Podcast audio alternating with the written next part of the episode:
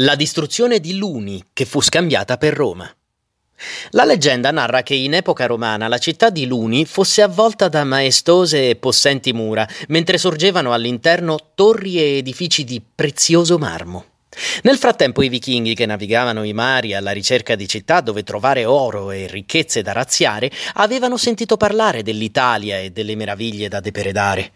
Tra loro vi era una flotta comandata da due noti capi, Hastein e Bihorn, entrambi figli del noto vichingo Rangar Sigurdsson, detto anche Rangar Lodbrok. Il capo Hastein non esitò e attribuì a Luni il nome di Roma, convinto che fosse il cuore dell'impero. Hastein attraccò e si fece portare dai suoi uomini alla porta, fingendosi malato e in fin di vita. Chiese alle guardie di poter entrare e convertirsi al cristianesimo prima di morire, per poi avere una degna sepoltura. La città concesse a 50 dei suoi uomini di entrare e una volta all'interno fu portato alla chiesa dove ricevette i sacramenti. Passò la notte e il giorno dopo si finse morto.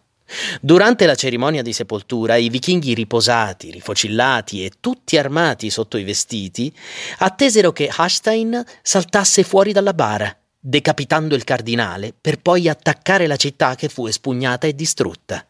Di essa rimane solo il ricordo.